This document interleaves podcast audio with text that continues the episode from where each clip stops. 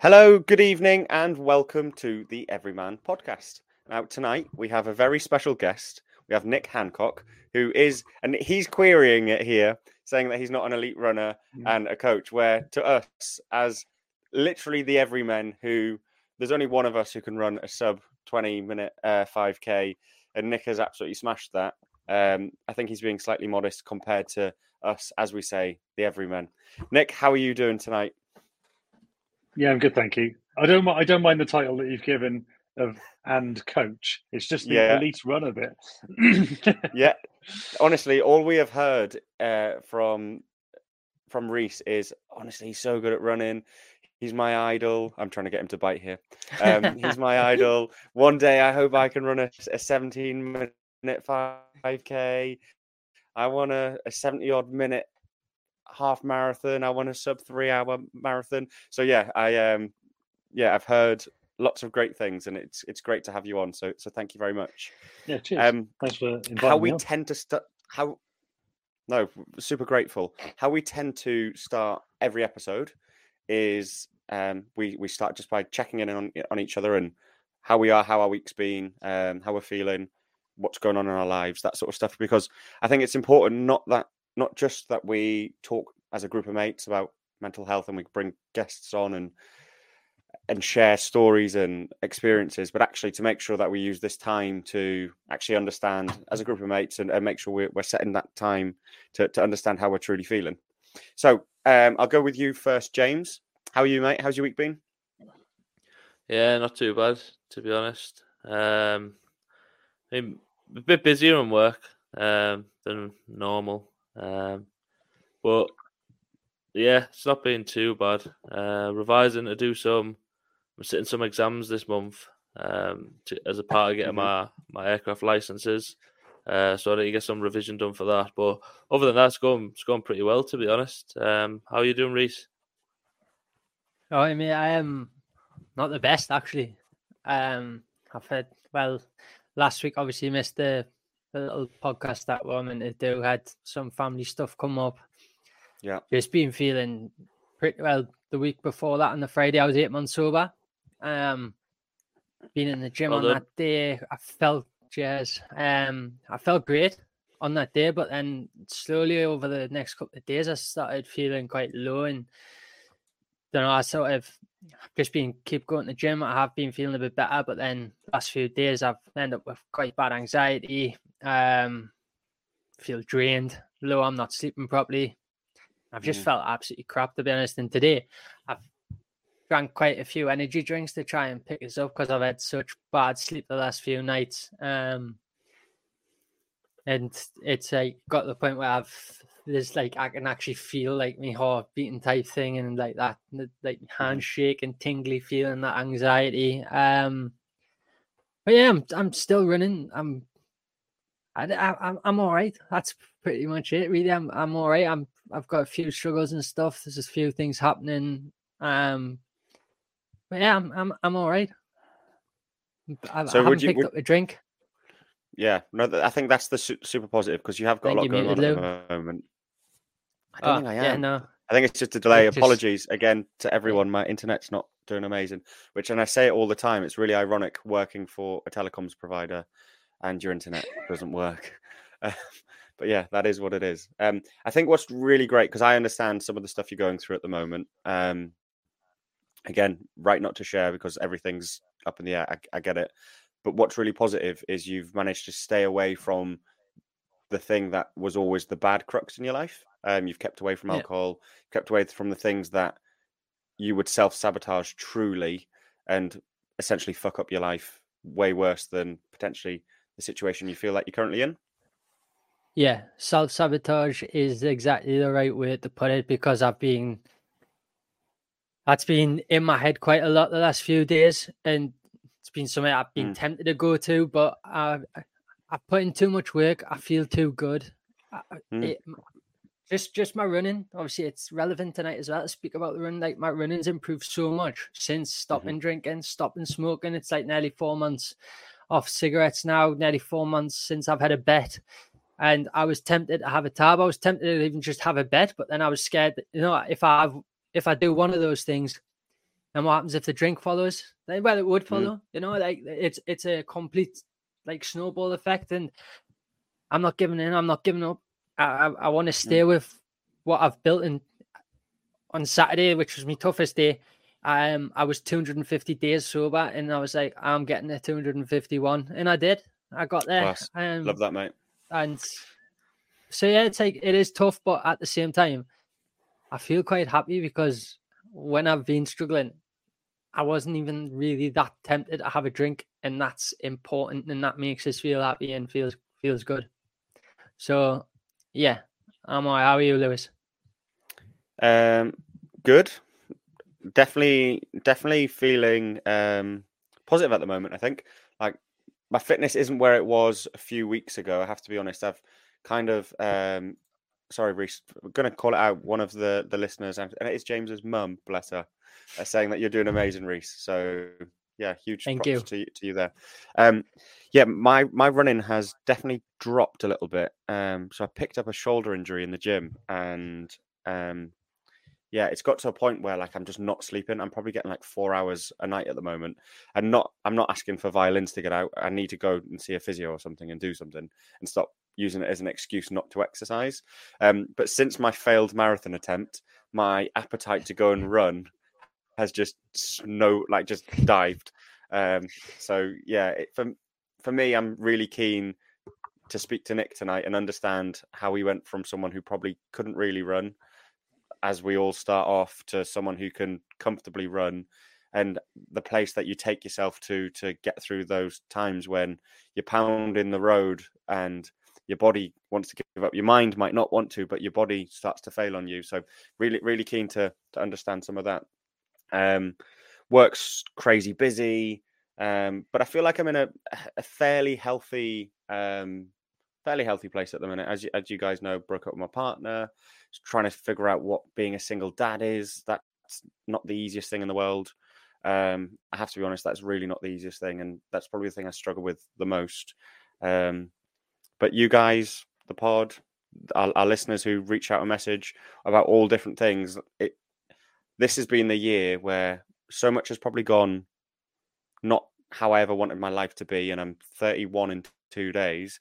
Never would I think at 31 I'd be in the situation I am, but for so many ways, my life is way better. Like I, I talk way more about how I feel, how what I think. I'm way more honest with myself, way more accountable with myself. So even though I'm probably not feeling hundred percent, I've got to look at where I was a year ago. And a year ago, I didn't want to be here, and a year later, I'm happy. So, um, yeah, m- much greater. And, and try not to lower the tone too much because I am in a good place. So have to make it. Yeah, this is this is the thing I look forward to so much every week. The chance to come and talk to you guys. Uh, Nick, how are you? How's your week been, mate? Yeah, good, thank you. Um, yeah, week is um, is only a day old actually. The week, so um, and it feels like a week in a Yeah. day already because I'm flying solo. Uh, my wife is is off to Japan with work at the moment, Mhm. so uh, she went on Saturday. So, but yeah, all good. Um, that meant single parenting yesterday, which uh, which actually was was quite nice. I took the boys to the woods and I splashed out on a drone a few weeks ago, so we had a little little muck about with that. Yeah. Um, turns out filming on a drone is a lot harder than some of the bastards on Instagram make it look. Do you feel like you've been missold? Video and it just looks shit. Yeah. It just looks so shit. Um, anyway, I'll work it out. Um, but yeah, we just went to the woods, literally just up the road from here, and um, you know they kicked some leaves around, and there's this mound where um, my my oldest son, when we first moved, he he thought it looked like the Gruffalo lived in there, so we always call it where the Gruffalo lives, and um, and then I gave in and took them to a, a soft play, which is like just hell on earth, but um, but yeah, took, took them there. That was good. Um, nice day yesterday, and yeah, missing missing my wife a little bit, and I think we'll Mm. probably talk a little bit more about why um, I'm missing her probably a bit more than a husband might normally miss their wife when they go away. They're like, yes, a week without the wife. Um, Yeah. and uh, I mean, it was a little bit like that yesterday because I managed to do a couple of hours of cleaning and tidying. I'm, I'm very house proud, so uh, got a a good couple of hours and sorted things out. And my idea of cleaning, by the way, is looking in a drawer and going, "We don't fucking need any of that." Take the drawer out, it. dump it into a into Love a it. black bag, and take it to the tip. Yeah, that was the Yeah, other thing the that. boys um, the boys did for the first time yesterday. Was uh, was they got to go to the tip, which was like a day out for me when I was a kid. So Yeah. so uh, so Did you yeah, let yeah. them- Otherwise, Did you let them throw stuff in? Because that was always the th- when you Yeah, got yeah. to throw stuff. It yeah, that that was a proud moment actually. Yeah, yeah. Did no, you ever they see over that. the edge, Lewis? No, I couldn't. I, had to, I got a step ladder. Cheers, mate. You twat. um, so yeah, no, pretty, pretty, pretty good. Um, yeah, just sort of trying to take each day and live it to the best that we can with what we've got going on as a family. I'm being all kind of cryptic here because, Yeah. you know, I'm, I, I think we're probably going to get into it. So, um, but yeah, I'm, I'm good.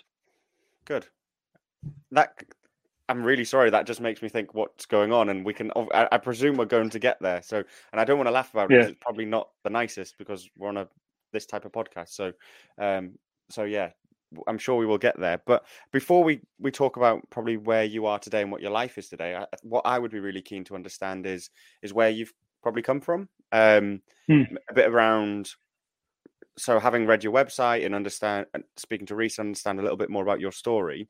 Your story sounds very similar to what Reese's was, to maybe what mine was, and lots of the guests and uh, the listeners that we have on the podcast. Of you were, it sounds like you were a man, maybe on the hamster wheel a little bit, and life was happening to you. You weren't maybe living the life Mm. that you potentially now have or wanted to have. So, do you mind just opening up a little bit about that and where you were and Yeah. what your journey looked like to to get into where you are today? Yeah.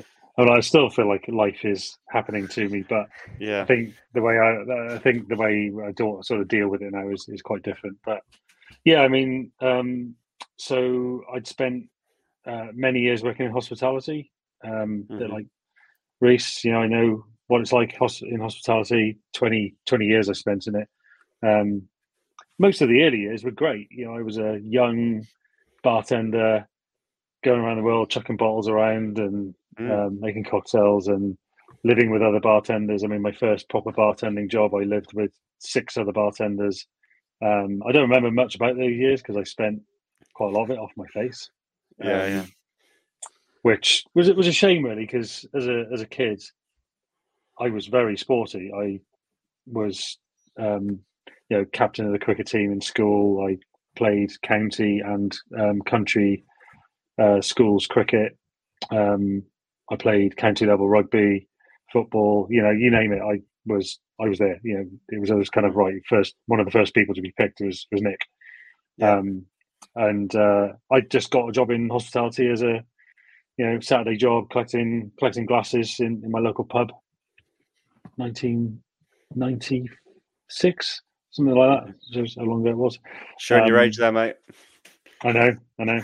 Um, and uh, and and yeah, sort of very quickly, particularly I think being the um, the kind of personality I am, I'm kind of all in or or nothing. And um, I did go all in on it. I left school early and started smoking, um, started drinking way too early, and um, that was kind of my life for for quite a while. And then I started um, kind of moving up in the world of hospitality, and I can't complain. Um, you know, I got into some pretty senior um, positions running. I was a director for a group of luxury um, bars and restaurants and um, nightclub in Dubai, and um, I worked at the Fairmont in Singapore. Um, you know, it's Wow. taken me all over the world, and that's I, I met my wife living in Dubai. She's from um, from Hartlepool originally, but we met we met in Dubai. So um, you know, I thank hospitality for for that side of things, but um, the particularly when I moved back to the UK in uh, in 2012 was it, it, it was a bit of an eye opener to um, it was a bit of an eye opener to coming coming back into hospitality in the UK, having been away for a few years. Like Dubai, honestly, was a jolly. It was like a Mm. four year holiday, really, like working holiday. Even though I was in fairly senior positions, I had these multi million dollar P and Ls to run. It was one big piss up and one big laugh, really. Um, and yeah, so coming back to the UK and uh, I guess having to like properly work again was uh, was a bit of a shock, and um, and the hours I was doing was where the problem was, and I went from job to job to job to job when I first moved back to the UK. I, I ran um, a couple of country pubs for a couple of different companies, and you know, sort of every six months, I was like, "Oh, this is shit. These guys are better. It's all going to be Mm. grass is greener." Um, I went to work for Jamie Oliver's for about a year. Um, anyway, and then I ended up back working with the company I'd worked at way back in 2003. So I kind of knew the setup a little bit, but I forgot just how almost like a badge of honor it was to work 80, 90, 100 hour weeks, week in, Mm. week out. Um, and the standards of that company as well were just were, were super, super high to the point where I don't think it was um, intrinsic in her, but my boss at the time was just an asshole. Like I couldn't take any time off without getting a phone call from her, you know.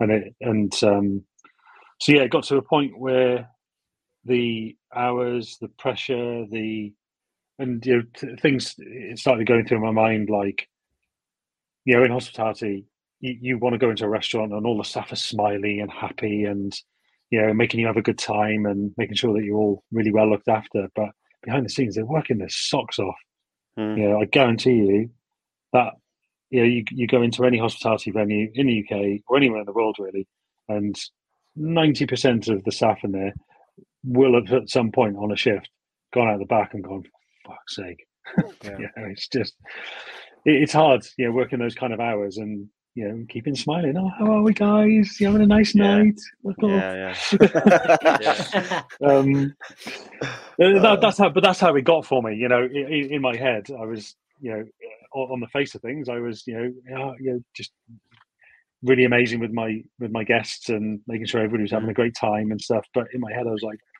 "Fuck you! I really hate you. I wish I wasn't here." Um, and I actually, when I was at, when I was working for Jamie Oliver, I did I did bite um, quite badly at a couple of customers that complained directly to Jamie yeah. um, about me because yeah, they were just complaining about the stupidest shit, and I went, "Wow, you guys have got is if this is all you've got to complain about in your life, you're doing quite well." And they were like, and I, at the time I was like, "Oh, Maybe shit. shouldn't have Did I said say that." that out loud." Yeah, Did. I say that out loud? What were they complaining about? Um, We all want to know. the, the, the, I don't think it was the table. They just didn't like the table they were on. They wanted another table, and I couldn't give it to them because there was somebody else sat there. Some real world problems right there. Yeah, it is. Yeah, bloody hell. Yeah, Do you know what? That, Yeah, I think yeah. there's that. There's that's almost like an analogy though of when I think of. I can, I'll talk about myself or e- even my friends who I know have struggled. That that hospitality thing of you always having to put that brave or that happy face on. So many of us do that with our just emotions generally. As again, Mhm. can't speak for women because I'm a man, but as a man, you feel like, well, I always have to be okay. I'm fine. There's a smile on my face. I'm fine. I'm fine. I'm fine. I'm fine. And then it was only over time where that mask just slips, where you can only be happy, perfect, smiley all the time. Like there has to be some element of a release of actually whether it's screaming, whether it's going for a run, whether it's seeing your mates, exercising, whatever that might be. Um, and where mine and I think Reese's as well, where we didn't have that release, that's when it just went like, and Mm. life really got on top. So is that kind of where your story went? Was it you were? yeah, yeah. So, yeah, I. So I, I went for probably a few months where every night I'd be driving home at you know two, three, four o'clock in the morning after having cashed up after a busy service, knowing full well I needed to be back in at eight, nine a.m. to open open the next day, and I I so the restaurant I ran in Marlow um, was about a 15, 20 minute drive to where I lived, and uh, that drive was mostly single track um, country lanes, um, or well, not single track, but it was pretty narrow. Um, and there were often times where there'd be a car sort of coming the other way, and I would visualize myself driving into, taking my seatbelt off, and, and driving into the oncoming car. um, and just uh, I think it was sort of like at the end of uh, seven, eight days in a row of fourteen-hour days. Mm. Um, I just thought, what I doing? Like, I just don't have a life anymore. It's all it is is work, and um, Mhm. I just had a moment of I actually did take my seatbelt off and I did start driving towards the car that was coming towards me. And the, the only there were two things that I vividly remember thinking was, "Oh my God, Alison," and "Oh my God, this person's family that I'm about to drive into." Mm. And and it so it, it it wasn't ever kind of I actually did anything, but I was close, Mm. really close. Um, Fucking hell, and that's Sorry sort of where I kind of got to. Yeah, it was, um, but it um, it was also a moment of revelation as well, Mm. because it did it did make me act upon uh, upon things. I did go and see um, a doctor in Chalfont St Giles surgery where I used to live. Um, I can't remember his name, but lovely guy. He was he was as good as the NHS at the time would allow him to be. Um, I think it's gotten better now, even in that you know sort of eight eight years or whatever it is.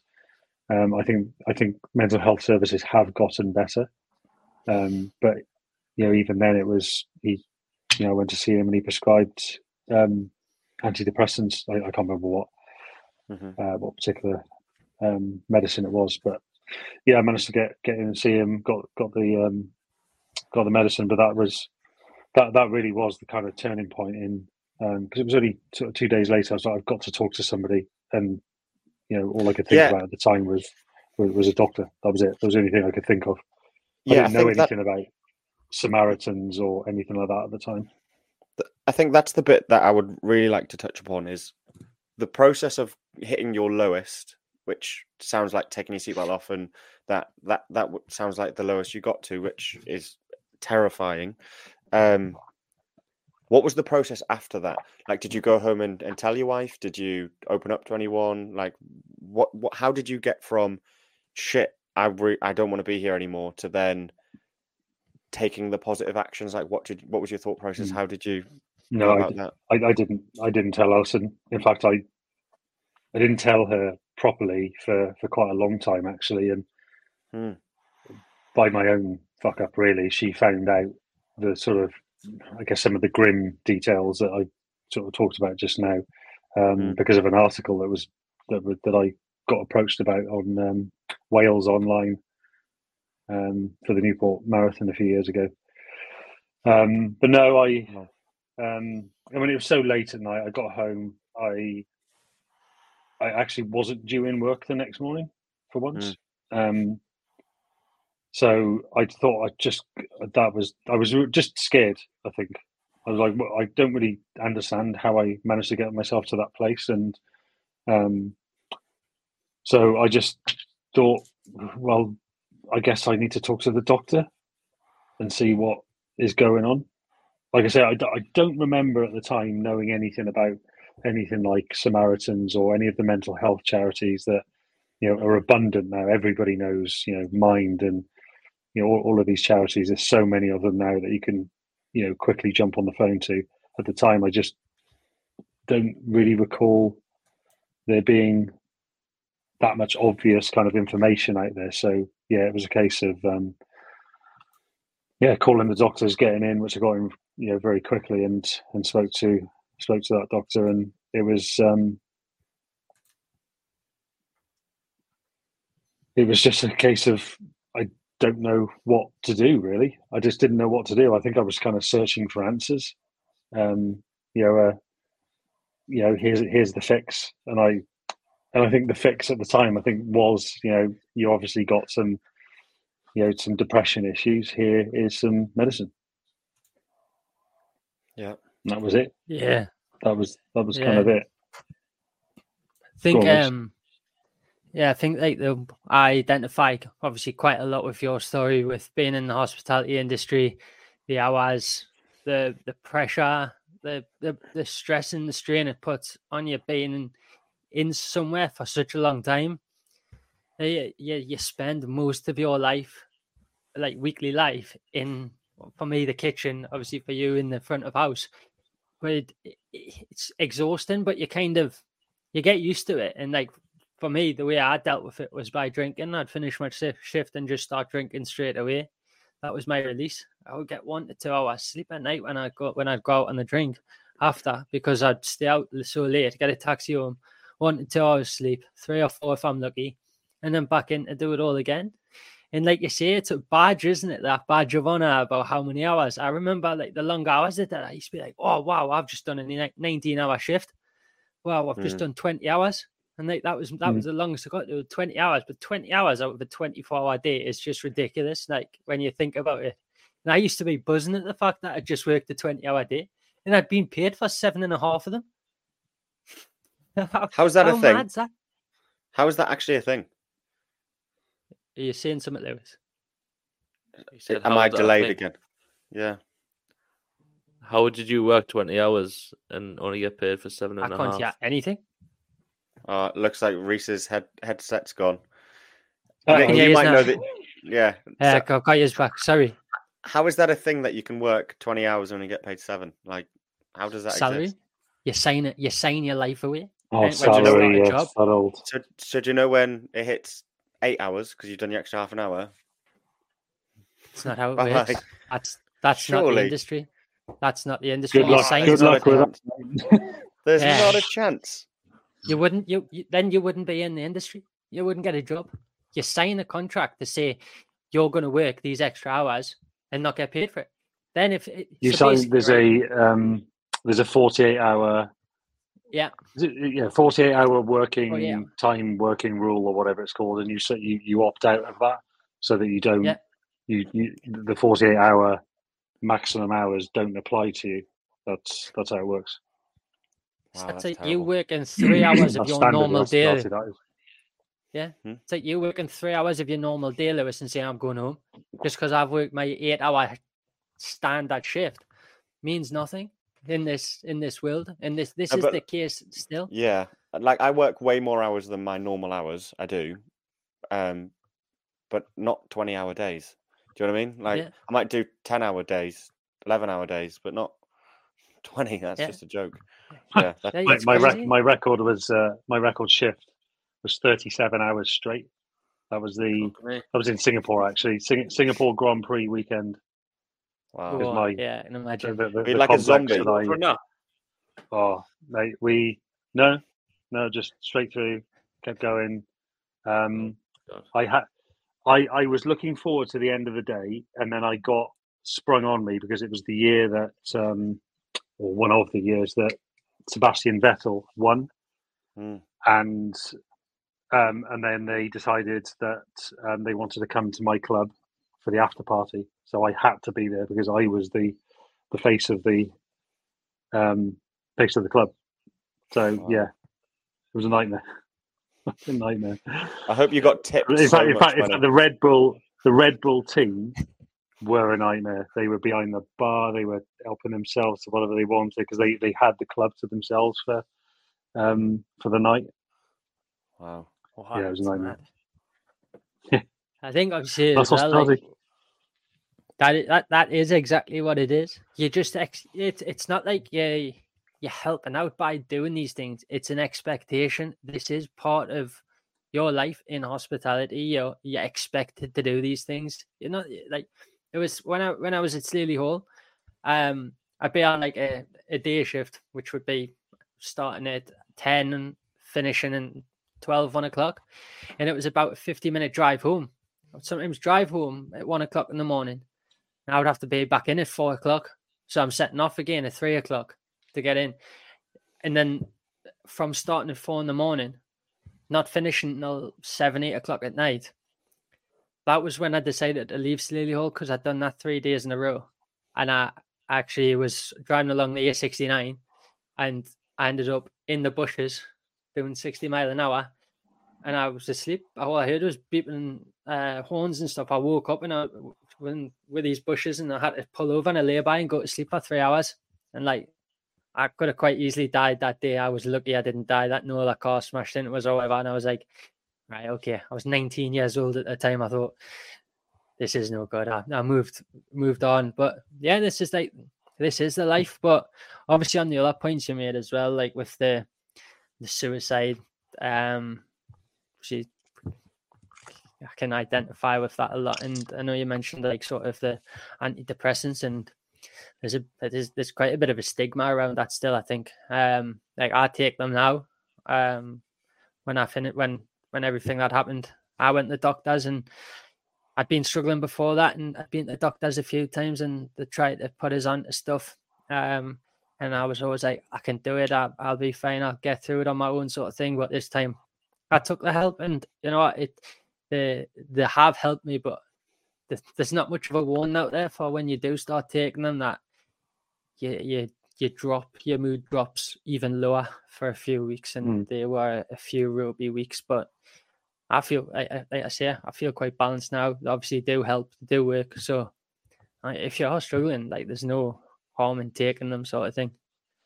No, no, But no, it- not at all. It's, Um, like, like I said, it's brave for you to, to say that because I, I think there is a bit of a stigma uh, surrounding antidepressants and people not wanting to accept them for different reasons. But I can say they've helped me and they are still helping me. yeah, I've got a or had a very good friend who was a DJ, uh, so very used to the hospitality world, and um, he he flat out refused to take them, but he wasn't really doing much else to help himself, and his poor poor mental health went over the balance into poor into mental illness. Um, and he, he, he passed away at forty two, I think, two years ago um, just just let himself go, stopped eating. There wasn't you know it wasn't a you know an instant thing with him. It took him quite a lot of effort to to go, and it's uh, you're right. There is stigma behind it. I mean, I I, I didn't take them. My sort of I guess going back to that moment of revelation, I um and I forget it. I went home after seeing the doctor and I sat at the end of the bed. And I, I was quite a heavy smoker at the time as well um, you know, 20, 40 a day, Marlboro Reds as well. I'd always smoked Marlboro Reds for, for most part. And um, Oof. and I sat there and I went, how did it get to this point? How how have I got to this point? So I um, that's when that's where the running comes in because it uh, it was kind of that moment I went, I don't want I don't want these cigarettes anymore. I don't want this. Um, don't want I don't want to take these antidepressants. I thought I've got to I've got to look after myself better. Um, and I um, and I, I that's when I called my boss up and I said I'm not coming back into work. And she said, "What? What do you mean you're not coming back into work?" And I said, "You can go fuck yourself." And I hung up. Ah. Hell yeah. Brilliant. Stick it to them. If, if I really did, it. So, yeah, if I didn't like Uh, my job, I would love to do that once in my life. Just once, Everyone just to wants to hang up do that. with like a fuck off. But Yeah. the thing is, I like my job, so one day if I ever don't like my job, I will definitely do that for that moment. I really didn't like my job at that time, and Yeah. uh, I did go back in. Um, I spoke to, uh, I mean, the, the HR director was actually very nice, and um, and the CEO even came to see me, and they did try to keep me, and it was all you know very amicable leaving in the end, except for with my boss because um, I refused her sitting in on my exit interview Yeah, because I wanted to tell them about it. Um, interestingly, like three months after I left, she got um, she got caught um, fleecing all of the different restaurants in her area. She got done fleecing the safe in each of the restaurants because what she was doing, and I didn't think about it at the time, but what she was doing, she was photocopying her expenses. So, like her train ticket, for example, she would ex- photocopy it and then give all the restaurants a photocopy saying, "Oh, I took a photocopy of my train ticket, but I actually lost the ticket." Mm. And then finance worked out what was going on. Apparently, she was funding a coke habit, wow. so she obviously had her own uh, shit going on. Yeah, Um, it doesn't sound like an but, easy um, industry for anyone. To be fair, that's the thing. No, it's not. It's actually quite funny. When she said you worked at Slaley Hall because one of my best mates, was- uh, best mates was um, head chef there about fifteen years ago. Long time ago. Trying to work out. I, I was probably there Maybe even longer than that. 11, 11 12 years ago for me. So I might have crossed paths. Paul what Kennedy, his name is. No, no, he might have From been, he must have been before. Yeah, it was um the guy that was there. He was really nice actually. And I really enjoyed working there. If it wasn't so far away, then uh, like it probably would have been somewhere I would have liked to have stayed. But Mm. like I said about some bosses, like there was like one I'm really good friends with him now, but um there was one day I was off sick. I'd rang in sick because I, I literally felt ill. And I got a phone call about twelve o'clock saying, if you're not in the next hour, you don't have a job there. Yeah, you don't have a job tomorrow. I was like, I've been being sick all day though. I I feel like ill. I had to go in and I stood at the back of the kitchen and like started like just washing plates, getting stuff for them, and I just had to be there for the rest of the night. But at that point, I was out on the drink all the time, and they thought I was just hungover. But when I got in, I said, "Look, I wasn't out last night." And when I'm always hungover, I'm always in. He was like, "Okay, fair enough." Mm. But I wanted to check to see if my eyes were bloodshot. and that's the type of things you have to put up with in like this industry. It's it is it's mad, but I loved it as well. Like it's gave me some great, great times, great memories and Mm. stuff. And similar to you as well, with like you obviously met your wife working away. Charlotte, my partner, um, I met her in Bermuda. She was working out there, and so was I. And she's from North Yorkshire, and I'm from Newcastle, so not that far away as well. Mm. Um, yeah, it it it it, it is a mental world, but it's also gives you some great experiences and life experiences and memories that you you can kind of Life experience. That's a that's that's a very good uh, term to use for hospitality. I think it really does give you some life experience. I I agree with that. I Um, worked in Mackey's for about a year, and it just made me hate people. well, that and that's what I mean by life experience. Because now I Yeah. there's some people I'm like, Jesus, you need a wake up call. This isn't Yeah. real life. Yeah. yeah. Um, but yeah, I um, it, it was kind of around then that I sort of went well. Um, other than finding a new job, which um, which I went then from hospitality into recruitment, which is a hard industry as well. But um, I was working with some really lovely people, and you know, I went working nine to five, Monday to Friday. There was, you know, the, the pressure was different um, in in recruitment, but I had much more of a life and a really good bunch of people I worked with, and um, that's kind of where the running sort of started a little bit. Um, I'd been doing a few bits and bobs over the years, but because I was smoking and working so much, it was never really anything serious. How old Um, you have been at this when- point? This was uh, nine years, eight, eight or nine years ago. I can never remember. Where are we now? Twenty three. Yeah, eight, eight or nine years ago. Cool. Um, and um, yeah, I just thought, well, I need to get healthy. I need to do something. I can't keep smoking. I can't keep going the way I'm going. So, what do people do when they want to get fit? They run, right? That's what people do. Apparently. So I thought, well, I'm going to go for a run. I literally went there and then I chucked on a pair of trainers. It was um, a pair of green and orange Puma um, gazelles or whatever they're called. I can't remember the, the exact name for them, but um, yeah, went out on a run for them, like a pair of Converse type shoes. Went out Right, for a run okay. in a pair of them. Managed like two laps around a football pitch near me, and was like, "Right, this is ridiculous. These are going to eat my feet apart." Yeah, yeah. um, I'll go and get some proper running shoes. So, um, of course, I went to Sports Direct because that's the best place for running stuff. Not.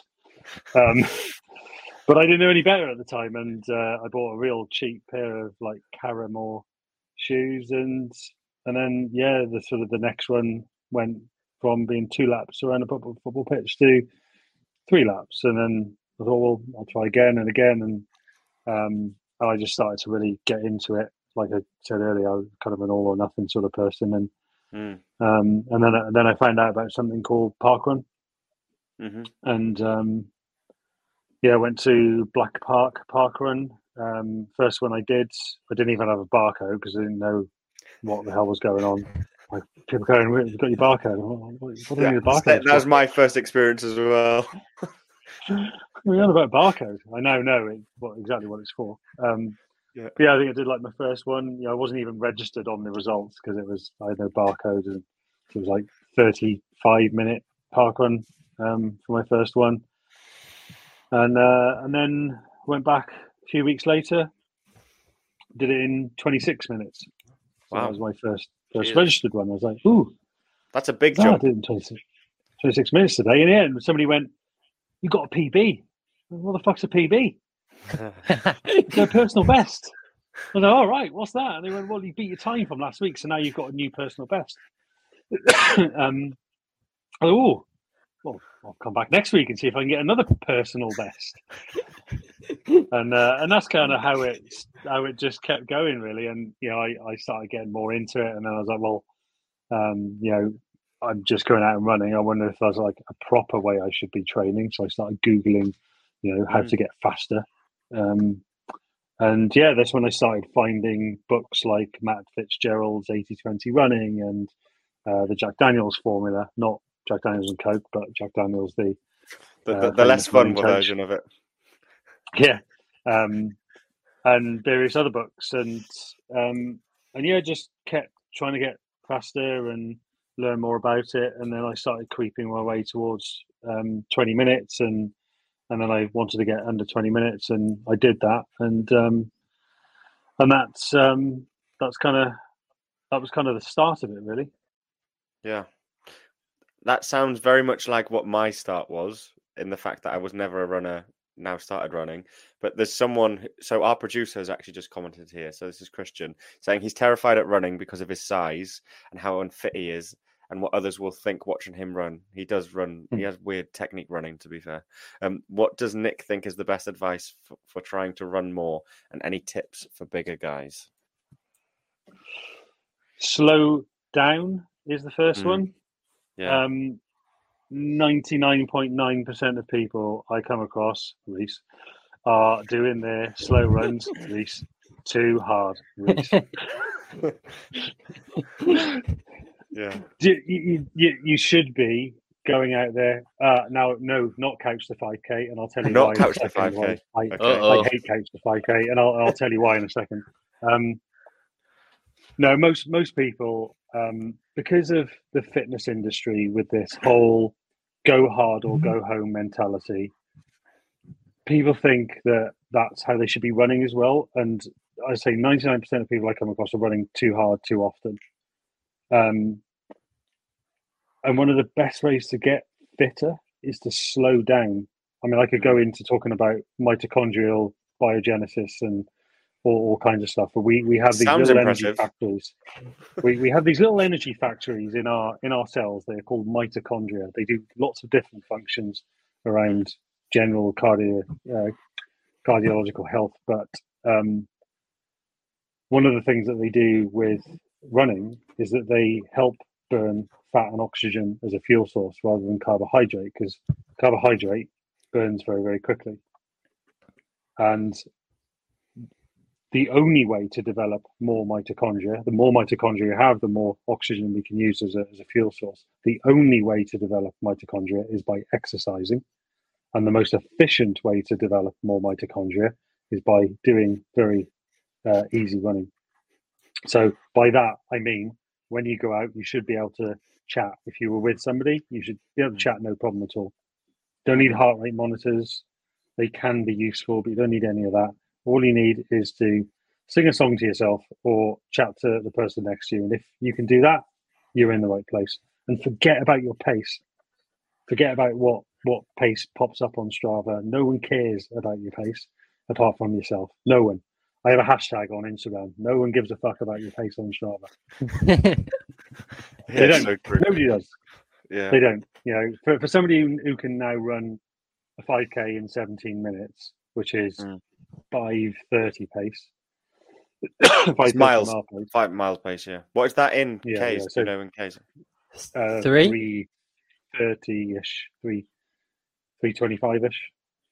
Hmm. Um, Lewis can only dream Um, of that. I can only dream of that. but like I do my easy run. So my easy run today was five. Oh, have we have we lost Nick? Is it just me or has Uh, everyone lost Nick? I'm yeah, I'm yeah. I've lost Okay. them, yeah. So Sure. it sounds like Nick may have gone off for a quick run to the audience. The kilometer pace. S- Sorry, Nick, Oh, I think we've oh, lost you a bit there. I lost you may all be then. coming back. Yeah, we lost you too. You've come back. Oh, okay. We've just told the guest that you just quickly ran a 5k and came back to tell us. so what you're saying, you, you were your slow runs is what five thirty? like five, five. Yeah, today was five fifty kilometer pace. So that that just goes to show that you know the, the difference between um, running hard and running easy. Um, Eliud Kipchoge is very well known for, Yeah. you know, he might be the fastest marathoner, or he's not now, but one of the fastest marathoners alive. His easy runs are slower than mine, and that that's the easiest way to build endurance fitness is Mm. by running easy. So um, no matter what size you are, that is one of the best things to do. Like, don't try and run too hard because you you burn out, you get injured, you get ill, all that sort of stuff. So slow it down. That, that's my biggest advice. And then on the couch to five k thing, the reason I don't like five cou- couch to five k, and the I, again another thing I see a lot of people fail on is is couch to five k because run walk isn't descriptive enough. If it was run nice and easy and then walk, run nice and easy and then walk, it'd be a lot better. But because of that go hard, go home mentality, that run segment that people do, you know, 30 seconds run, one minute walk, that 30 second run, most people will run it as hard as they possibly can because that's what they think they should do. Yeah. The Couch to 5K was created, I mean, fair play, it has helped a lot of people. But um, when I get people that come to me that um, have tried to Couch to 5K and it hasn't worked for them, is I just get them to go out, first run, 10, 15 minutes, nice and easy. And the, the progression people make is, is much more sustainable. That's Mm. why I don't like Couch to 5K. Couch to 5K. No, I think that's a really good answer of why. Um, what you just said there, though, you've literally described me again. I, I feel like we've done an interview before, and you just described me in this podcast. It's really awkward. Um, my so I certainly cannot run as fast as you on Reese. Like I can't in a in a sprint. I think I could be there or thereabouts, like a hundred meter sprint. But if you said go and run a one k, I, I can't get near you guys, um, or five k, whatever. Um, my my thing is right. I now find 530 pace comfortable. Like I it's it I'm not way stretched. I can run 10k at that pace really comfortably and I finish it and I'm not out of breath. But as soon as I go to 430 pace, my body it feels like I'm on fire. Like I can I can withstand it for a few minutes. Um so so then the mentality thing is running at like 6 630 is so boring if I run with someone else, it's fine because you're just talking. As you say, you're having a conversation. It's great. But you know when you're running by yourself and you're running that slow, you're just like, ah, but I can run so much faster. And it's like, how do you get out of that mentality? Like, what, what is there anything I can do to to stop being an idiot? Basically, Mhm. There's a couple, a couple of things you can do. You can listen to a good podcast and concentrate Yeah. on something else. Um, Yeah. But the thing I like to do with my the people I coach is, particularly in the beginning when I'm trying to get somebody to slow right down. Like I've had a couple of people join me recently, and you know they've gone out, done a couple of those first easy runs, and I I always kind of see if they actually follow the advice, and I look back on um, their half marathon PB. So somebody recently, the half marathon PB, they've gone out and done an easy run, and the pace is exactly the same. Hmm. There's no there's no difference at all. Um, so I've got her to slow down, and she's come back and gone. Oh, that was like that was a bit hard work, and I just felt a bit ploddy, and you know it was a bit Mm. boring and and stuff. yeah, So what I do with the people, um, and I do it myself, is that is a perfect opportunity to practice the skill of running. okay, So what I mean by that is practicing good form, because you know when you slow down, one of the things people tend to do is they start like plodding and they're like, oh, yeah, yeah, you know, yeah, and and actually, um, that the, the reason I think that's a great opportunity to work on your form because that's when you need to work on your form the most. When you're Mm. running fast, when you're running hard, the body automatically goes into um, finding the most efficient way to to perform. So that Mhm. that's when your form is at its best because your body's automatically trying to find a way to do it.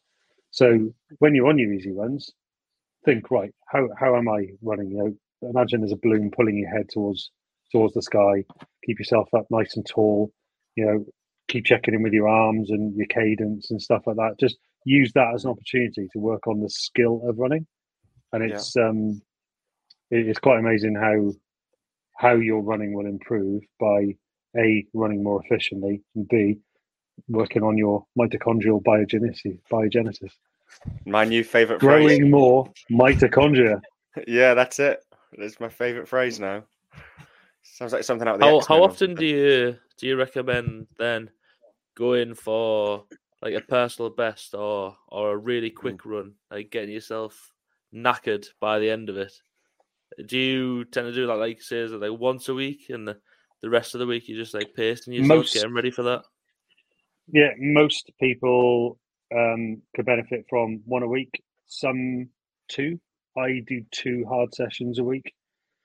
Um, but then again, I am training six days a week, sometimes twice a day. Um, if somebody's running three or four times a week and kind of that's their week, then I would say once is enough because Mm.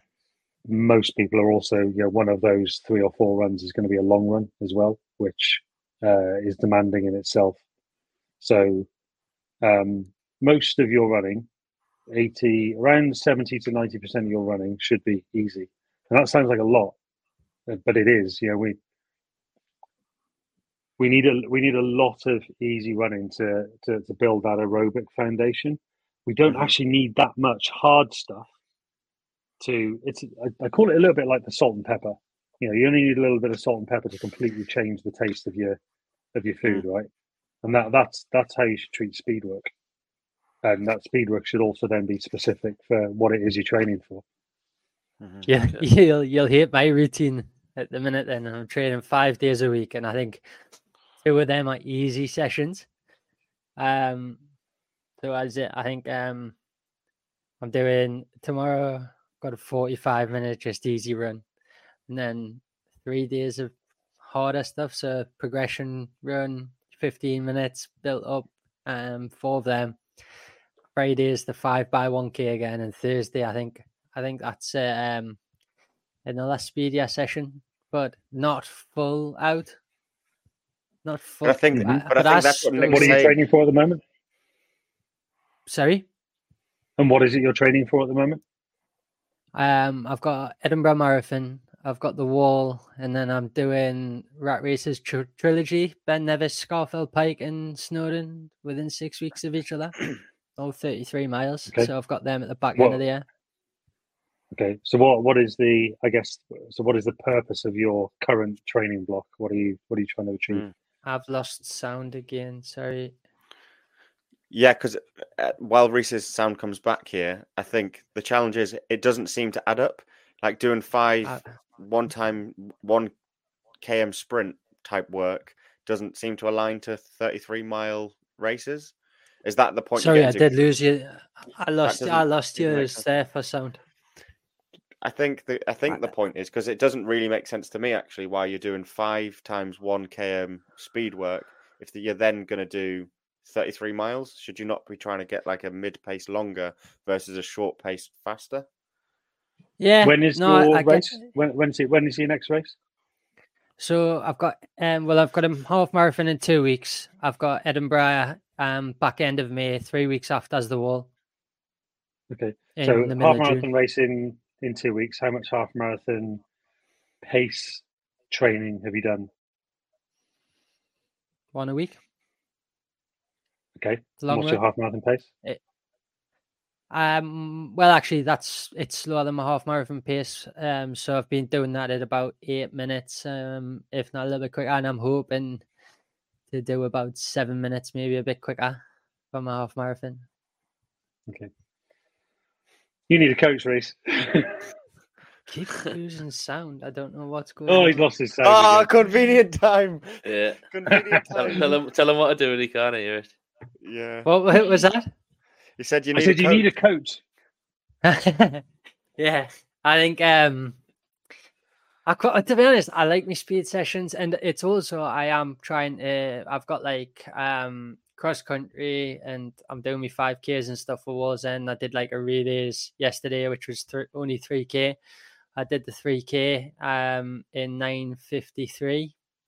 So What? like my yeah, so my my my my like I am also focusing on the shorter stuff as well. Like when we me and you done on your podcast, I said, yeah, I could not break that sub 20. And I, was getting about 20, 30, and that was that was it. I could not break it. And then um just off doing like this running stuff, I um probably a few weeks of it and stopping the tabs as well. That helped quite a lot. Um I then ran a I was doing a 10k actually, and the fit, I start, sort of set off, and I was right at the front, so I kind of felt like I had to go a bit quicker.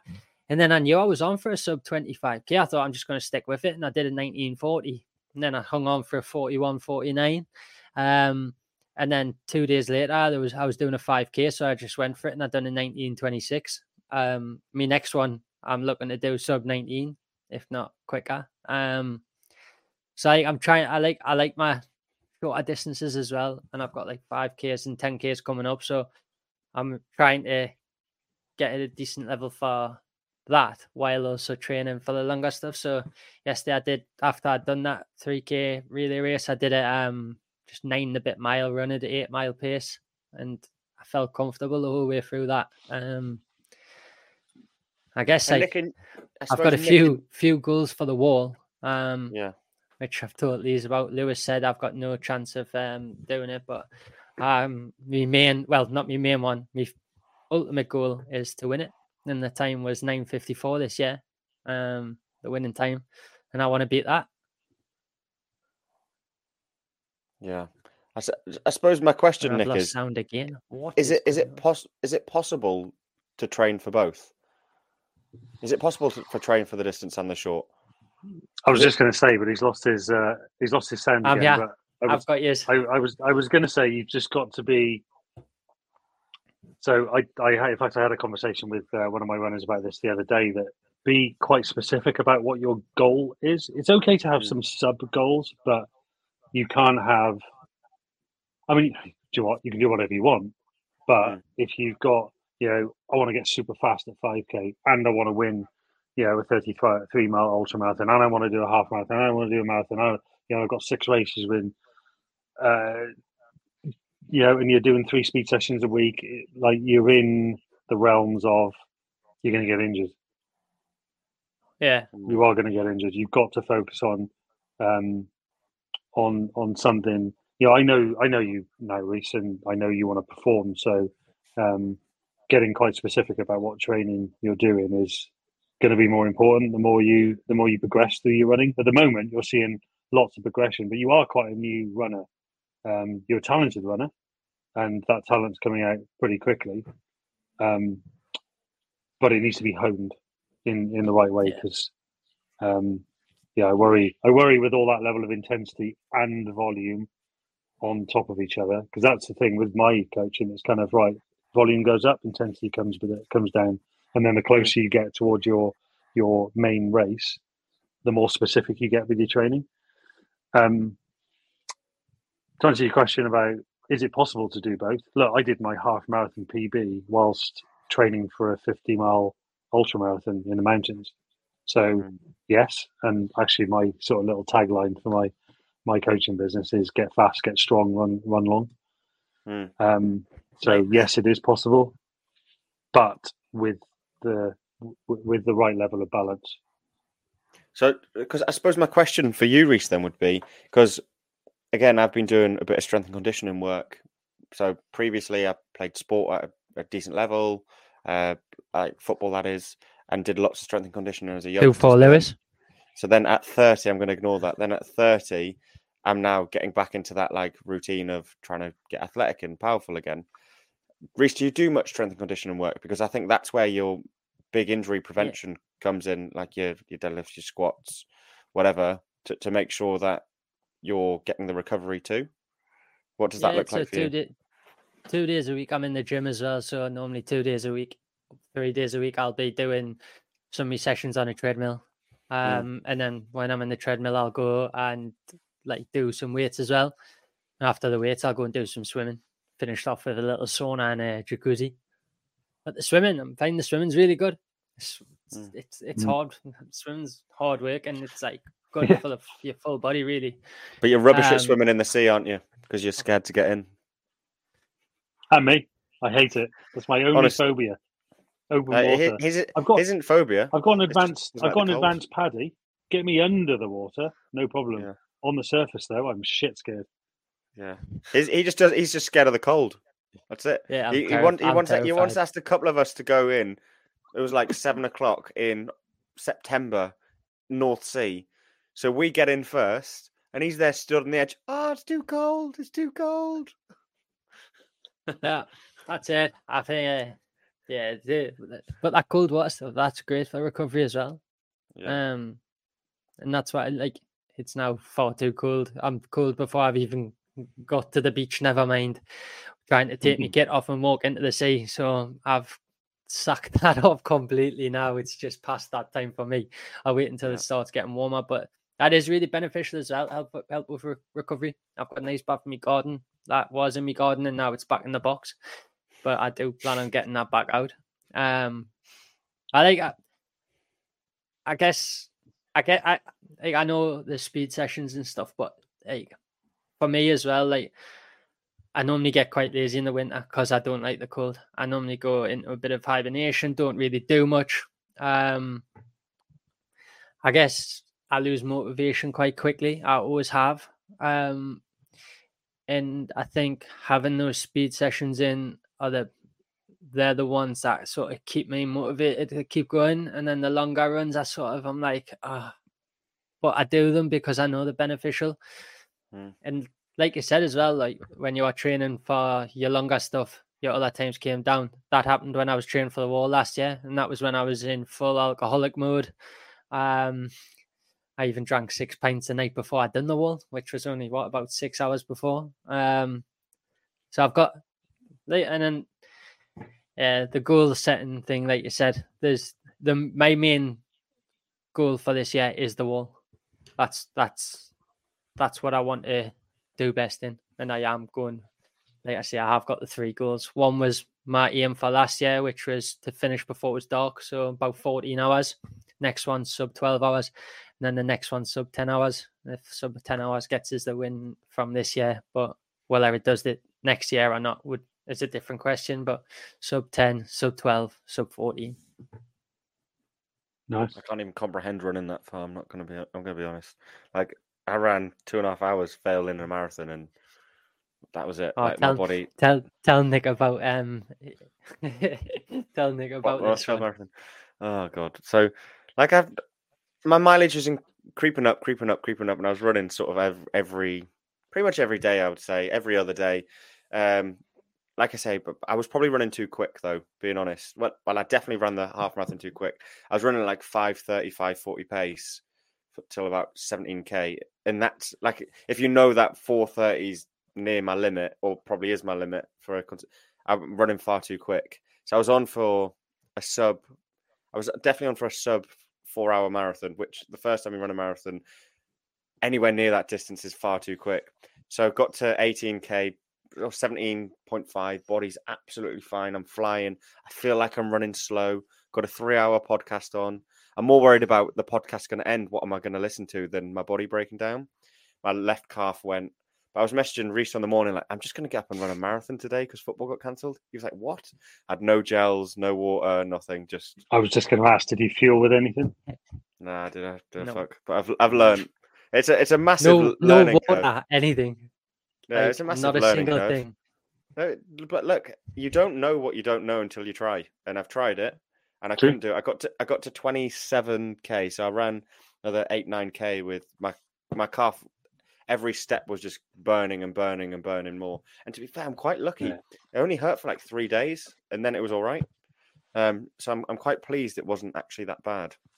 Um, but yeah, I, th- I think let, let's put the conversation back to Nick because whilst it's great talking about our running, we can talk about this at any time. Um, Yeah. Nick, what does your recovery look like? What do your goals look like now with running? What are your what are you looking to achieve? Yeah, well, I mean, after I sort of got good at, um, good at, as I started to get better at um, parkrun, and I, it was literally the day I went under 20 minutes. I went, well, it's time for a marathon now, surely. I signed up to Brighton and had a total nightmare. I uh, Yeah. I finished it, but yeah, it was nowhere near what really I could and should have done. But like you say, you know, you don't know what you don't know, and I didn't know fuck all at the time. Yeah. So Yeah. But that was it was it was after that then that I really got um, got into running and um, and, and nerding out on it. I got really geeky, and Mhm. that's kind of where. In, so in my in my day job, I'm in charge of learning and development now. So I'm kind of always around helping people develop themselves. Mm. Um, and as I started to learn more about running, and um, I got myself a coach, um, sort of quite soon after my Brighton disaster, and um, learned quite a bit from them. Um, and and and and then I entered my first ultramarathon. Was it in 2020? It was uh, the day of Storm Ciara. Was my first one. Um, February, I want to say the 18th of um, 2020. Brecon Yeah. to Cardiff, and um, came ninth Wow, well out of 527, I think, or so, 529 starters. Um, yeah, in biblical rain, and kind of that was that was kind of the start of it for me. Then was like, right, like I properly love this running stuff. Um, you know, I want to win ultra marathons now, and I've won a couple since. Um, and um, and yeah, that was kind of where the coaching came in. But going to your question about recovery, then this is kind of how I think of training now, because we can always think about you know running as in how many miles are we doing, how fast are we running, but actually there's so much more to being a good runner than than just running. And recovery for me is eating well, hydrating well, and sleeping well, um, because those, those are the absolute basics of of recovery Mm. you know, I did a podcast on this um, with a, a physio friend of mine. Um, and we, you know, there's all these things out there: ice baths, um, massage guns, Normatec, m- you know, the moon boots that squeeze your legs, and there's there's all of these things out there, and they're all very useful, but only if you are world class at the basics. Instead of trying to be basic at the world class, be world class at the basics. Mm. And those basics are getting a good night's sleep, eating well, and hydrating well. And I say to the people I coach all the time, who come to me, go, "Oh, Nick, I think I might start doing ice baths." I'm like, "Okay, cool. How did you sleep last night?" "Oh shit, I only had three hours sleep."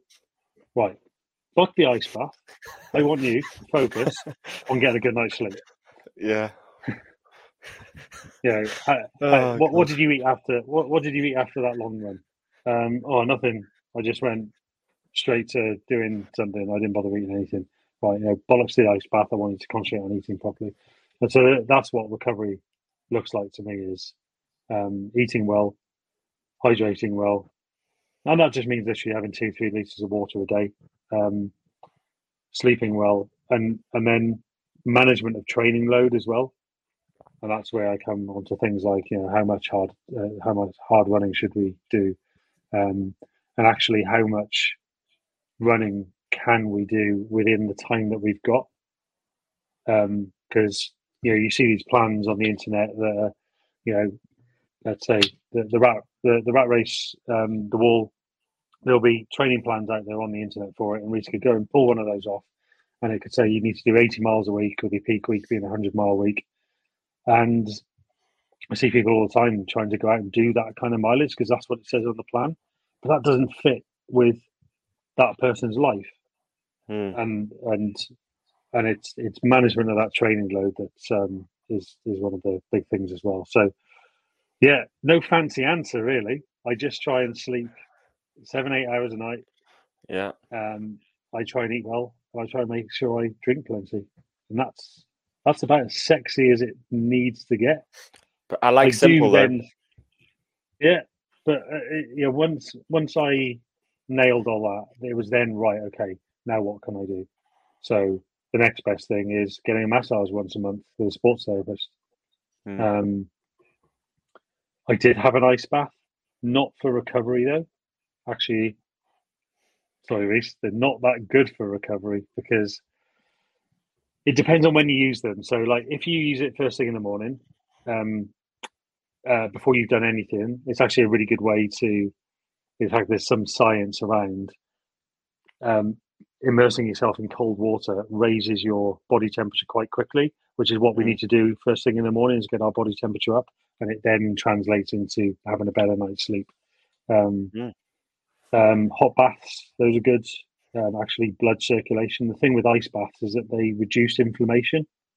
hmm Chronic inflammation is not good for us, but inflammation after exercise is actually that's the body's process of, Yeah, of then healing. adapting to the training that we've done.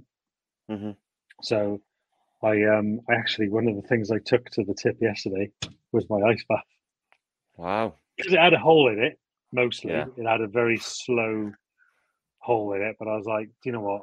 I'm not really using it. Um, I just need to get back on concentrating on uh, on sleeping, and then you can add in things like yoga and mobility, um, that sort Yeah. of stuff as well. But yeah, get get world class at the basics. Yeah, I'm about as flexible as a plank of wood, so that makes sense. Why? That's why I'm not doing a sub 20. That's the only reason, isn't it? Because I don't. uh, Yeah, I- I'd love to say it is, but honestly, It's I definitely my hardly do any well. stretching at all. Yeah. Yeah, sleep is sleep is is massive. That's I massive. remember. Um, I can't remember his name. Who's the guy who won all of the CrossFit stuff? But he Mat retired. Fraser. Mat Fraser. Yeah, he's, he did. I seen a video of him yesterday or the day before saying, if sleep was a drug, it would be banned for how good it is for us. Yeah. It's the one thing. It's like a cheat code to life. Like it helps you recover after training. If you're feeling unwell, your body recovers better in sleep than any other time. Um, but so many of us take that for granted. We'll stay up too late. We'll, especially lots of my mates, they'll sit up gaming because they're 12, but they're not. They're 30, and they'll sit up gaming till you have like two in twelve the year old mates though. I don't. You're the closest friend I have to being 12, and you're what, 24? I am Yeah, so That's there we it, go.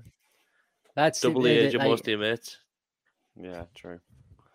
That's it. Like when when I when I was drinking, I was averaging about three, three, four hours sleep a night, and then since stopping, like I now can't function if I don't get like seven and a half, eight hours sleep, and uh, it- works better. And that's why I think like this last week or so, I've struggled so much because my sleeping's been so bad. I'm waking up three, four times a night, or I'm not not not able to actually get to sleep at night, and then still waking up and yeah, I, I can definitely feel the effects of even like my body, how tired it is. Yesterday, I done nine miles, and like I do feel I felt really aching today, but I think it's because I've had like four hours sleep the last two nights, and Mm. it's, Yeah. it's just yeah, it's it's it's it, it's so important, and the water as well. Like you say, I I drink bucket loads of it now. It's great. Yeah, I do. I, I add into my um, water intake, and actually, I drink one of these every night, a sleepy tea. Um, what's this it? particular one is this is a Whittard one. This particular one, but um, I think the active ingredients are, I think, like chamomile, valerian root. I think is one of the active ingredients, and you can get various different um, variations of them, lavender and things like that. But yeah. Um, Yeah. That's a Whittard's one. The M&S Dreamy one is quite nice. Yeah, I have one of those. Is that that, that ram payday? That one. Mm. Yeah. yeah. That's on special occasions. That one. Special occasions, yeah, hundred percent. Alison, I'm getting the specialty. That's it, hundred percent. Yeah, my, my sleep's definitely my my problem at the minute, especially with my shoulder. I'm like I said, I'm getting like three four hours, but I, I'm really bad. Like I have good habits for a while, and then I just go off the wagon, and then I self sabotage. I'll just well, I've eaten bad today, so I might as well eat bad tomorrow. I haven't ran today, so I might as well not run tomorrow.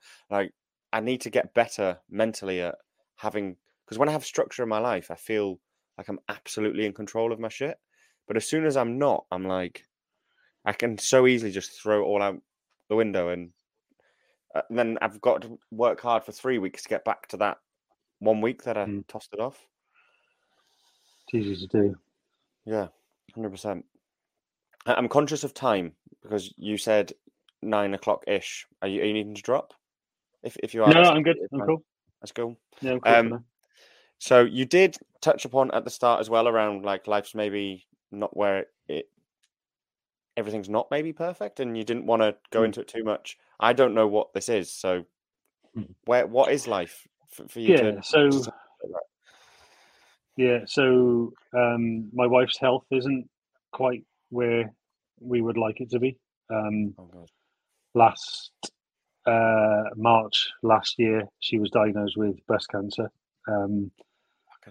She had a six uh, six point two centimeter, so sixty two millimeter tumor in her right breast, and um, and then they thought it was in her lymph nodes in her neck, and um, uh, they were worried about her liver and her pelvic bone as well. Excuse me, um, her pelvic bone as well. Um, all of that got um, got cleared up um, in terms of you know the neck and the liver and the pelvic bone and stuff. Um, she went through um, chemotherapy first. Uh, then she had a right breast mastectomy. Um, then she went through radiotherapy, and uh, I mean, by the time she got to, she had such a good response to chemo um, that the tumor had gone from you know six six point two centimeters to just four millimeters. Um, the the surgeon said at the time, so that's one of the best responses I've ever Yeah. I've ever seen to um, to surgery, and there was nothing in her lymph nodes, no evidence of disease at all. So um, so yeah, she went through radiotherapy, and um, and we sort of, other than her going through um, three weekly uh, injections of this drug for the specific type of cancer that she she had, um, we were kind of thinking we were pretty much on the home straight. Um, she even got to ring the bell, you know, when they signify the end of cancer treatment. Sorry, excuse me. Um, um, yeah, and then this year she um, there was sort of a couple of days where she got a few headaches that were just a bit uncharacteristic for her. Um, and then there was one night we were sort of sat down and she got up and she went all like dizzy and couldn't see anything. And uh, yeah, we, we thought, you stood up too quickly. She went, like, Mm. it doesn't feel like like one of those lightheaded moments. It's literally I just can't see. Um, that only lasted for um, for a couple of minutes, but um, so then when we were visiting the uh, the oncologist, um, she just mentioned it to the oncologist in in passing, and the oncologist sort of went, "Well, let's just get some tests done." So she got an MRI done, um, and then yeah, the next day I was actually over in Wales running with a friend, and um, I was on top of uh, one of the mountains in in, in around Abergavenny called the Sugarloaf, and um, I took my phone out to take a picture, and I could see five missed calls from her uh, only within the last um, couple of minutes. Mm. Um, and I called her straight back, and um, she said, "Nick, it's it's in my brain. Um, so hell. it's stage four um, hell, brain metastases now. So, um, and the type of cancer she has is is called um, HER2, which um, which is pretty aggressive. So, not yeah, not the best situation to be in, but uh, I mean, at the moment she's responding really well to treatment. Um, we don't know. we- We've never really asked like how many tumors she has. All we know is that there are multiple, and they're on both sides of her brain. Mm. Um, and you know, you you can't be cured from stage four cancer. They just they don't ever say you're you're cured from it. There is a possibility that she could get to NED, which is no evidence of disease. Mhm. Um, but yeah, it's kind of a fight that's going to be on now. She's in chemotherapy, as far as we know, for the rest of her life now.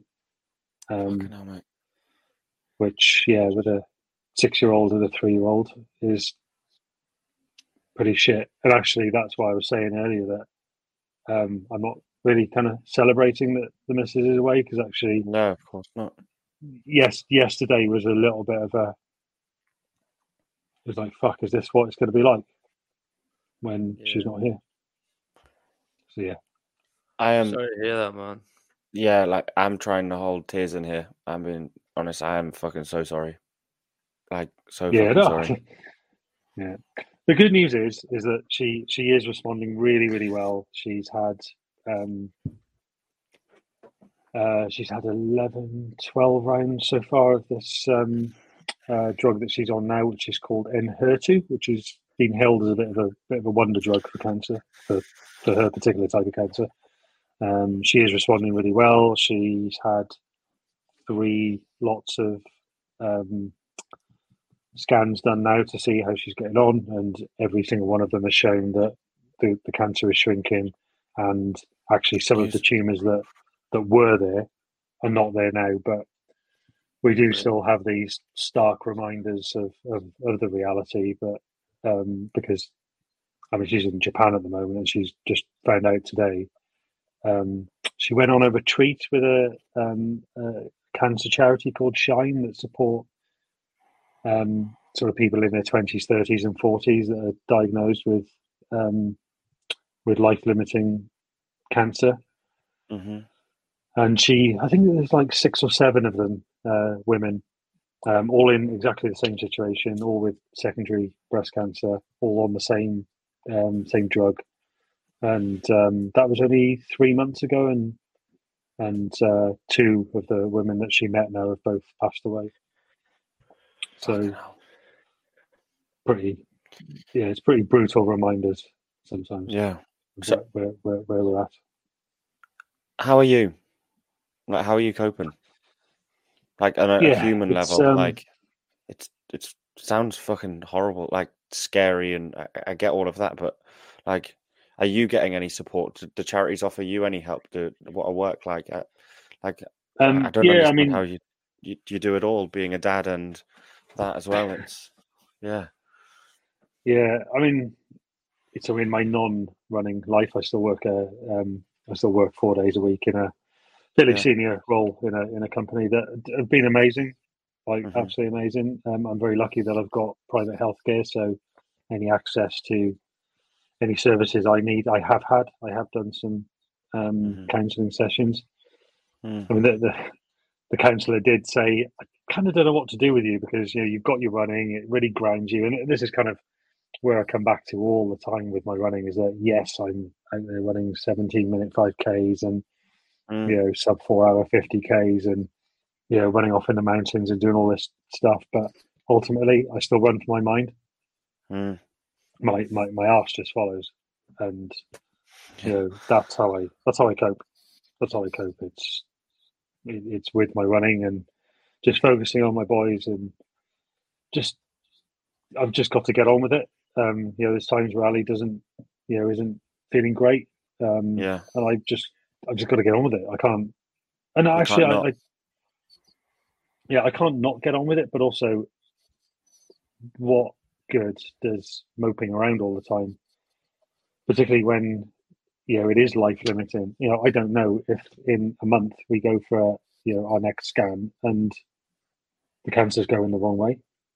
Mm. Um, it might not be for 20 years. I keep joking that we're going to be sat there on her 65th birthday going, still fucking here, yeah. you know, with, a, Yeah. with a glass of bubbly in our hands. I still, I keep, I keep joking. Um, yeah. yeah. and that's, that's sort of 18, 19 years away.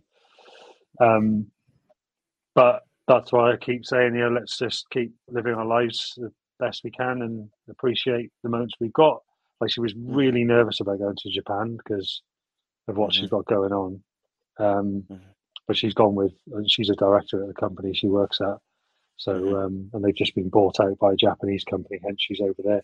I'm like, you're only going over there for two days of work. You're there for a week. Go and enjoy it. I mean, you've Yeah, go and to live your life. Yeah.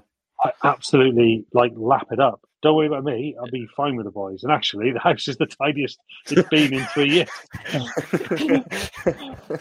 And I'm loving it. I'm like, I'm gonna, I'm gonna, I'm gonna enjoy that for a week because you'll come back and a, a suitcase will be strewn everywhere. And yeah. um, but um, Yeah. But yeah, it's it's you know it's shit sometimes, really shit. Yeah. But, um, we got uh, we went on holiday a couple of weeks ago to Corfu and we renewed our vows. We basically got married again. That was um, Oh, amazing. Oh, that's that was that was really nice and um, yeah, just keep appreciating everything we've got and we uh, we just bought a Mercedes Sprinter. We're getting it converted into a proper good camper, Camper van because we had a van, but yeah, Yeah. we, we enjoy our little adventures, and when we get that, it'll be every weekend. Like I, I said, Yeah, 100%. the house because we're, we're never going to be here. You know, Yeah, Uh, that's how that's how we cope. But yeah, it doesn't doesn't make it easy. yeah. Do you know what?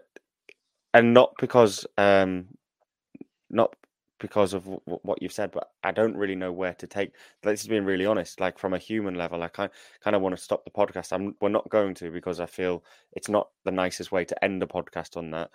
But from a human level, I just want to give you a hug, like, and just be like, mate, it's all right. Do you know what I mean? Like, you, sound genuinely. We've only met tonight, but just such an incredible bloke. And yeah, honestly, you, to, to show how strong you've been, one sharing that story, but equally your story as well, from where you were to where you are, and how you've you've turned.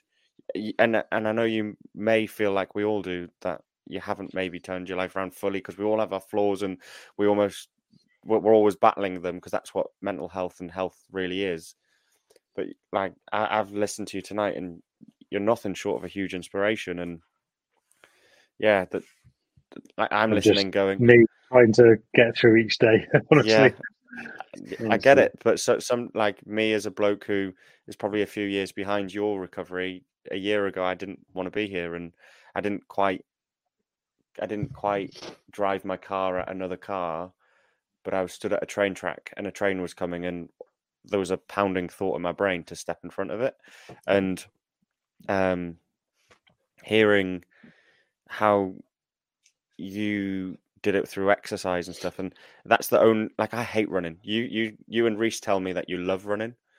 I hate it but i love what it makes me feel and it makes me feel that no matter what's going on in my life nothing's harder than that 10k or nothing's harder than that 20k it's just not like not physically. It might be mentally but mentally if you're running long enough it's pretty hard and if i have a bad day at work or I'm, i don't see my son for a couple of days or my ex is we're having discussions about certain things or whatever like it, it does seem to get a little bit easier. So hearing that that's helped you and is still helping you through some of your stuff um a- and Reese through his stuff as well like it makes me think that i'm doing some of the right things and yeah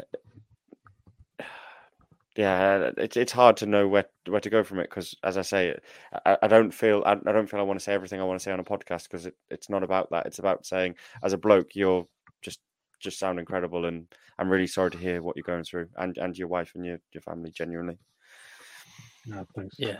Yeah, yeah. I say it's it's tough, but um, yeah, we you know we we have a lot of really good times. I mean, yeah you know, it helps. It helps that my wife is you know does very well with her job, and mine isn't Mm. too bad, and Mm. you know, we we can we can afford to you know do some nice things, and um, Mhm. you know, pretty much every weekend. I mean, it, it, it's it's a good job we have that. Um, yeah you know, because we couldn't sit around the house like we used to. You yeah know, two, two years ago, it was like, oh, we'll just chill out today. Like we can't. Things just we start to stir and talk about stuff Yeah. we don't want. So we we are a pretty busy family. Sometimes too busy.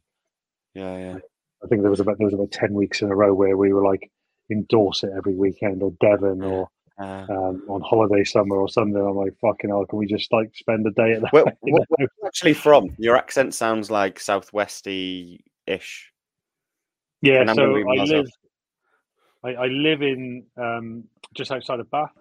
yeah somerset Um, yeah, but I I'm from Abergavenny in South Wales originally, yeah i thought i could but detect some I moved Welsh. away a long time ago.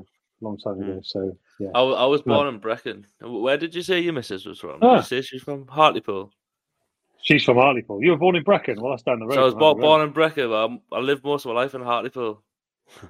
Ah, there you go. Yeah. Yeah, yeah. She's Yeah. from. Um, oh God, what's the name of the road? She always talks about it, and I can't remember it now. But yeah, down, down on the seafront, uh, sort of towards the South Shields. No, not South Shields. What's it called? Because yeah, What's the, let's- what's Se- the Seaton. Seaton. Seaton? That's it. Thank you. That's where my brother lives. My brother lives there. So Ah, So Ja James is actually my brother-in-law. He's married to my sister. Okay. For my sins, we got stuck with him. He's a Mackem.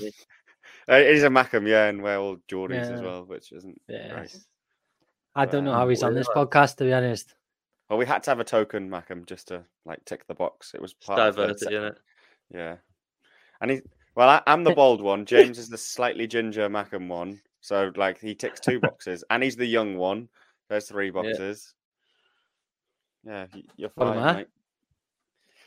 Oh, you don't want to know what we call you. I was going to say, I don't really think I want to know. What you said before, Lewis, I just want to. I, I was just finding on my phone before. that, Um, there was a reel I found on Facebook and I shared it in my story the other day, and it was um, they were talking about drugs make you feel good in the moment but terrible afterwards, whereas Mm. running makes you feel terrible during Yeah. but amazing afterwards. And that is Yep. true because you you like especially on like I I love I love it because I love me speed sessions. I love how sh- like ruined it makes us feel. But I know some people like you say you don't enjoy it when you're running stuff, but you do I hate feel it. amazing afterwards, and that's the the benefit that running does give you. I think. yeah, I think love the way Nick- running makes me feel. Even when Yeah. it's even when it's hurting, I love it. Oh. love the way it makes me feel. In all Do you know if you, if you said to me, Lewis, do you want to go and play football? And I'll run way harder in football than I would on a run. I love that. But I suppose what I do love is the going for a run and talking to someone. So Dean, who's one of the presenters, two on here, but he wasn't on tonight. Um, me and him tend to run, and he's way better at the slow running than me. He'll run at six thirty pace, really happily. He's like, no, it's all about being in the heart rate zone. He does that really well.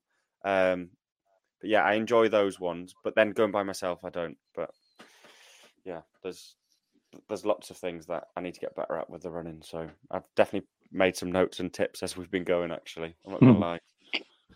But yeah, is there is there anything else we wanted to cover? I'm just conscious that I've seen Nick yawn twice, and it, I know it's the end of the day. I did say nine o'clock is my bedtime normally I because I get up at five to, to Yeah. train. So I'm, uh, I'm uh, yeah, no, I, I can I feel tell, myself drifting off, and my my sleepy tea's kicked in as well. That's it. Yeah, it's kicked in.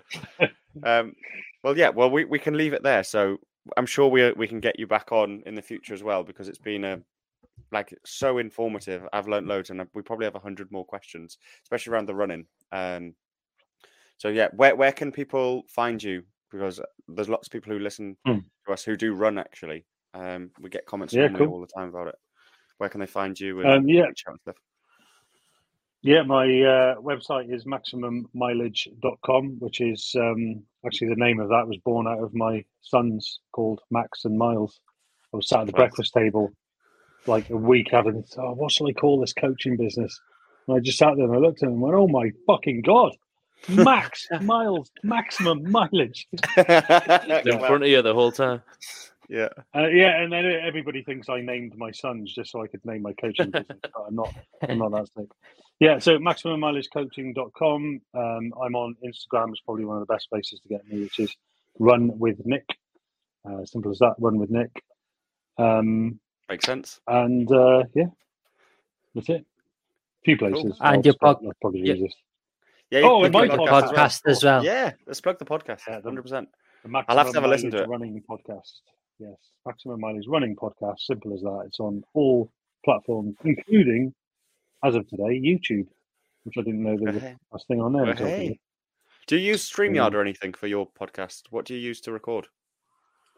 No, Reese um, sent me Streamlabs the other day, and then I've realised I've come on here to use StreamYard. I'm going to ask you about this after we've done recording, but Yeah, um, no, I just use Zoom. use Zoom.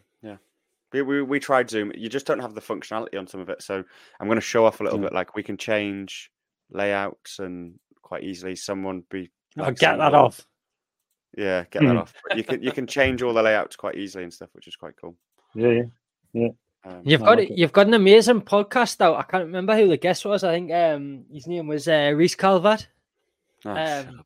Oh, that knobber. Yeah, I mean, yeah, wouldn't recommend having Yeah, him what as a guest. I tell you. episode?